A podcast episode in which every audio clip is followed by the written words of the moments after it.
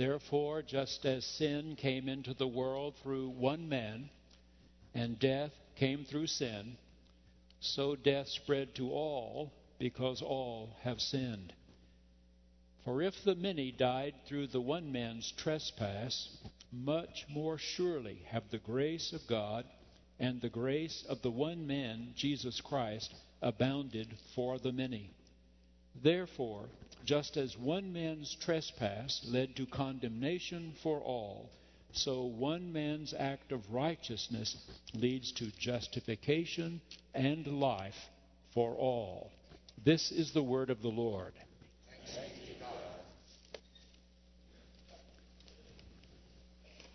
Charles Wesley was 40 years old. He and his brother John had struggled for a time after they were graduated from Oxford University. They were priests in the Church of England, their father a priest before them. They had grown up in a manse, a parsonage up at Epworth, a very small little town. Their father had pastored a little church for 37 years the sanctuary is not as big as some of our Sunday school classrooms here at Boston Avenue. And now they were struggling. They believed the Church of England had lost something. Something they had seen in the eyes of Moravian Christians in the bowels of a ship caught in a hurricane in the North Atlantic. They were coming back from the colony of Georgia when the little ship ran into that hurricane. They thought they were going to die. They were frightened out of their minds. They went as far down into the ship's hold as they could, and there they found this little group of German Moravian Christians quietly singing and praying. The Wesleys knew these people had something they didn't have. And when they got back to London, they decided to seek what these Moravian Christians had. And Charles had his heart strangely warmed, and a few nights later, John did as well. And the next Sunday morning, when the services were over, the bishop told them they could not preach in a pulpit again until they could constrain their enthusiasm. So they got on horseback and they rode across England, Wales, Scotland, and into Ireland for the next 50 years, trying to help others gain the enthusiasm at 40, Charles wrote, Love divine, all loves excelling, joy of heaven has come down. Take away our bent to sinning.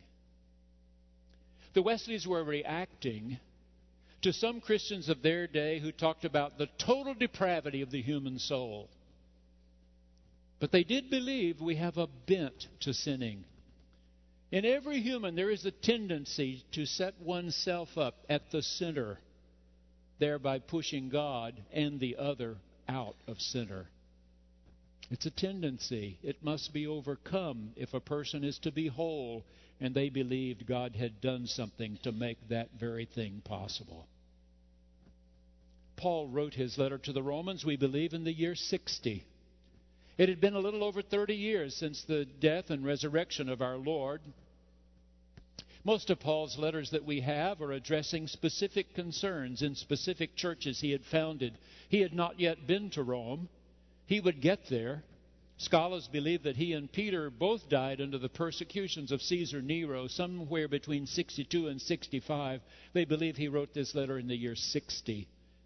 So this time he's not dealing with specific problems in the church at Rome. He doesn't know them. He's instead spelling out the faith as clearly as he knows how. Let's take a look. First of all, he alludes to what we know as the second chapter of Genesis, the older of the creation stories.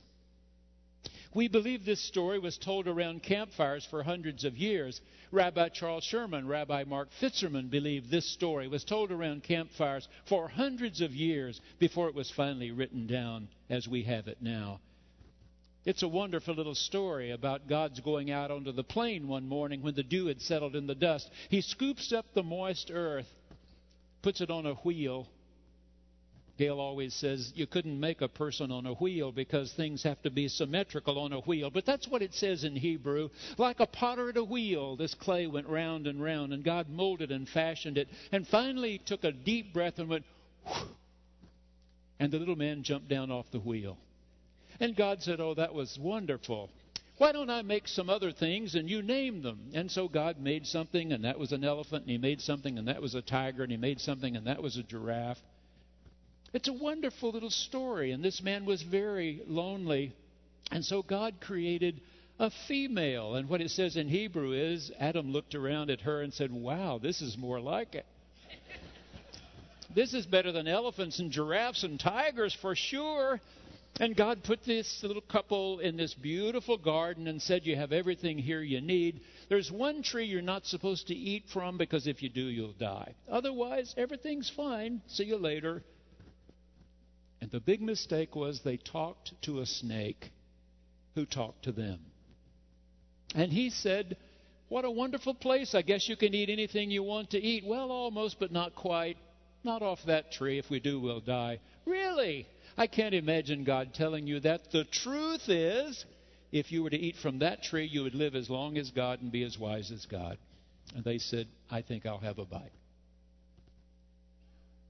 So, here in this brief passage from Paul's letter, he uses three words for sin. Three different words. One is the Greek word hamartia, which we translate sin. It's from archery. When one fires an arrow and misses the target, hamartia, missing the mark. The second word is the word we translate as trespass. We know that word.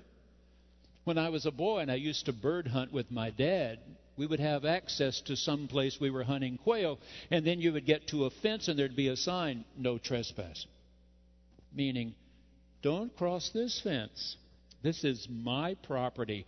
And Paul's understanding is Adam and Eve, first humans, ventured into God's territory. Oh, really? We could be as wise as God? Oh, really? We could live as long as God? And the third word is translated for us as transgression. It comes from Latin to us, transgressare, which has to do with cutting across cutting across the will of God, violating what we've been told. First humans got it all wrong. They didn't trust what God had told them, and they violated his territory. Last May, Gail and I went to Italy. We spent a week in Venice. We took a couple of side trips on trains out of Venice before we moved on a little bit south. And one of those day trips was to Verona. In Verona, we walked the streets where famous, famous people had lived. Almost 500 years before, in 1528, a baby was born there. His parents named him Paolo Cagliari. And when Paolo grew up, he could paint wow, could he paint? And he decided to try his skills in the big place called Venice. There were two artists there who were known throughout Italy Titian and Tintoretto. And this young man dared to start painting in Venice, where these two giants were. And people asked, Where are you from? Verona. Ah, Veronese. Veronese became his name in the painting world. Every day, Gail was kind enough to walk, walk, walk with me through Venice. I had all the churches marked on my map, and we went into church after church. You could walk in, and here was a masterpiece, 500 years old. Titian, Tintoretto, Veronese. Veronese painted the Doges, the ruler, and his family, the beautiful furs, the lace collars. Amazing work 500 years ago. But his fascination was the baptism of Jesus. For 40 years, he painted it again and again and again the baptism of Jesus.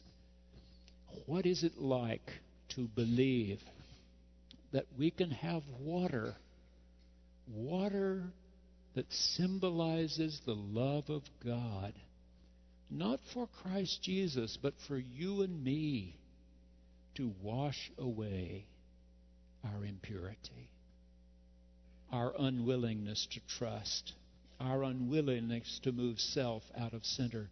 In Italy, baptism was a big deal for centuries and centuries.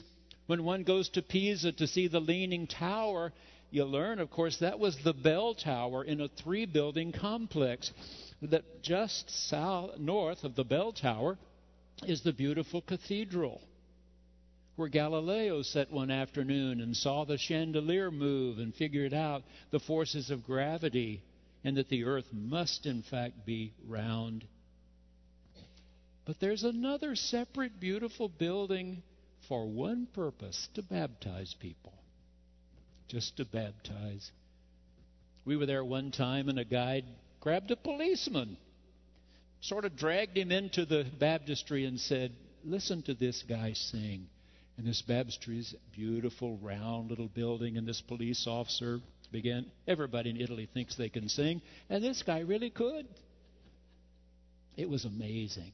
Baptism. Veronese focused on baptism. When he wasn't doing official commissionings for the royal family, he focused on the baptism of Jesus. Can we move away from our hamartia, our missing the mark, our trespassing, our transgressions. Number two,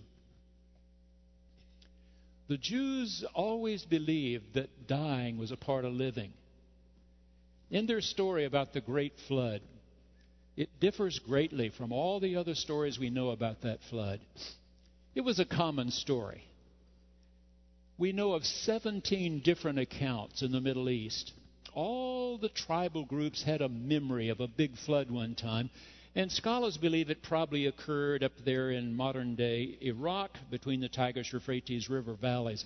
That there must have been an unusually wet time and water just overflowed everything from those two rivers, and people thought it covered the whole earth. In all the other stories, the person who builds a boat and saves everybody gets to be God.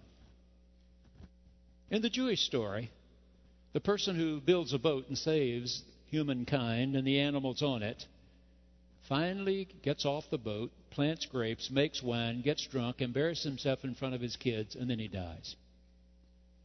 Because that's what people do. They die. They all die.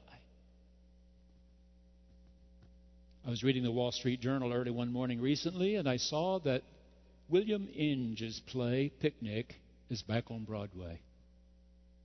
William Inge wrote Picnic, and it was first staged in Broadway 1953. It's been 60 years. A dozen years after it won a Pulitzer Prize, I had a course in seminary called Preaching Values in Contemporary Literature, and our professor insisted we read the plays of William Inge. He's from Independence, Kansas. Did you know that? He's from Independence in his play Picnic that won the Pulitzer Prize, much of the action takes place in a boarding house because his grandmother had a boarding house in Independence. He grew up looking at these old people sitting around, old women, a couple of younger ones. That's the people who are featured in Picnic, if you recall. When a swaggering, swashbuckling sort of young man comes into town, seduces one of the young women, and then gets on a bus to go to an alluring place called Tulsa, Oklahoma, and begs her to follow him on the next bus. That's what Picnic is about.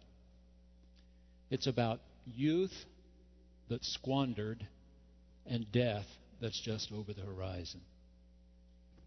He also wrote Bus Stop. He also wrote The Dark at the Top of the Stairs.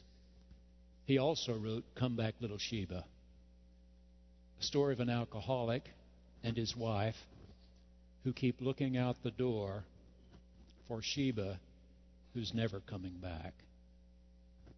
Because you see, William Inge battled alcoholism himself. When he was 34 years old, he joined AA, and it helped him, but he never quite got the whole program. He kept writing about squandered youth, about how quickly it goes, and then we just get old and die. And at age 60, he decided to end his own life it comes. It's a part of the season. It's a proper way to begin. Because only if this theme gets into our brains From dust you came, to dust you shall return. Can Easter ever mean what it's supposed to mean? Number three, the grace of God, the grace of our Lord Jesus, Paul wrote, are far greater. Notice how wonderfully well Dr. Pensera picks out our hymns. This grace that is far greater than our sin, far more able to set right what's wrong with the world. What first humans got wrong, Jesus got right. When they failed to trust, Jesus trusted. When they cut across the will of God, he did the will of God. And extended to all of us grace. Will you move unfaith to faith? Will you move self from center to other centered? Three weeks ago was Groundhog Day. I saw it early that morning. These well dressed old guys go out there to hoist this little groundhog out of the ground. It was snowing like crazy in Pennsylvania that morning. So when they hauled him up out of the ground and held him up, he did not see his shadow, and they quickly announced spring will be early this year. And every year now, one of the channels shows the movie Groundhog Day, starring Bill Murray.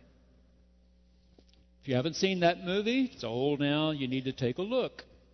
It's funny, it's a comedy, but it also has a very serious message.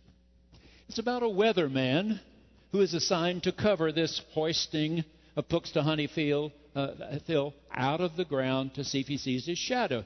Bill Murray is that weatherman, and when the alarm goes off and he starts scurrying around, different things go wrong. Things happen to him. He's struggling to get there on time, but he hasn't planned, planned properly. He gets involved in traffic. There are crowds of people. And suddenly, he's in bed, the alarm clock is going off, and it's Groundhog Day again. And the next day, he makes different mistakes, but mistakes nonetheless, and things do not go well, and he's in bed, the alarm goes off, and it's Groundhog Day. And the movie goes on like this. His repeating Groundhog Day again and again and again, making some mistakes one day and others the next, but none of these days going well, until finally, near the end of the movie, it hits him. If this is the only day I'm going to have, then I should do my best to get it right.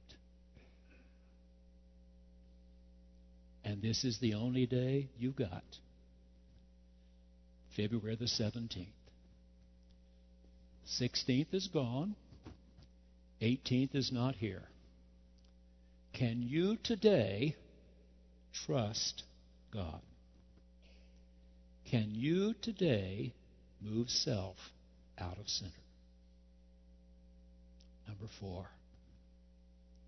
This one, in whom God's very being was somehow made flesh, is our justification and our life. Dr. Scott Peck wrote years ago in The Road Less Traveled that relationships are sort of like bank accounts. There comes a time when you need a major withdrawal. It can be loss of job. It can be a death in the family. It can be a frustrating child or grandchild. When there are great draws on that relationship, and if you have not been making regular deposits, you will bankrupt that relationship. Well, in our communion services, we say, God, we failed. We did not make proper deposits into our relationship with you. But you made greater deposits for us so that this relationship does not have to fail. You made the greatest deposit. And if we receive your gift, we can be justified. The books can balance because God has deposited into our account. And this is life. As Dr. Oden pointed out last Sunday night, John Wesley defines salvation as everything that happens to you from the moment grace intersects your life, and that may be even before you recognized it or knew how to respond to it. They quoted infant baptism as a perfect example of prevenient grace. The moment that grace intersected your life until glory with the Lord. All of that is salvation. All of that is life. Rick Hamlin has written that his father had been a, a, vibrant, very much alive man for almost 87 years. And then all of a sudden, his health failed. He needed to move into assisted living.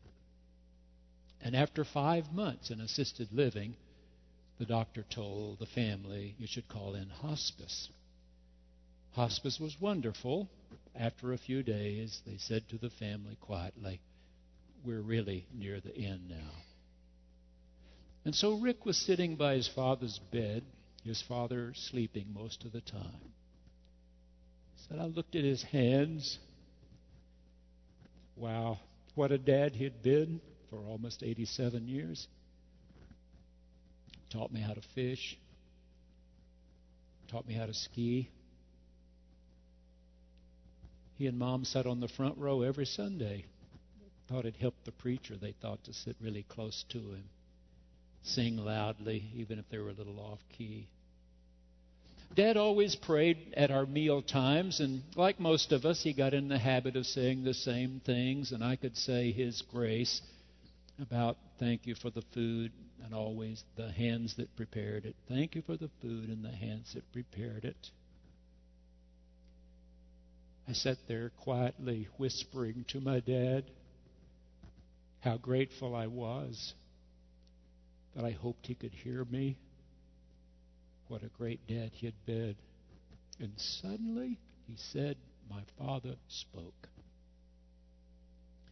Quietly, haltingly, he said, I am loved. And Rick has written, So are we all. Amen.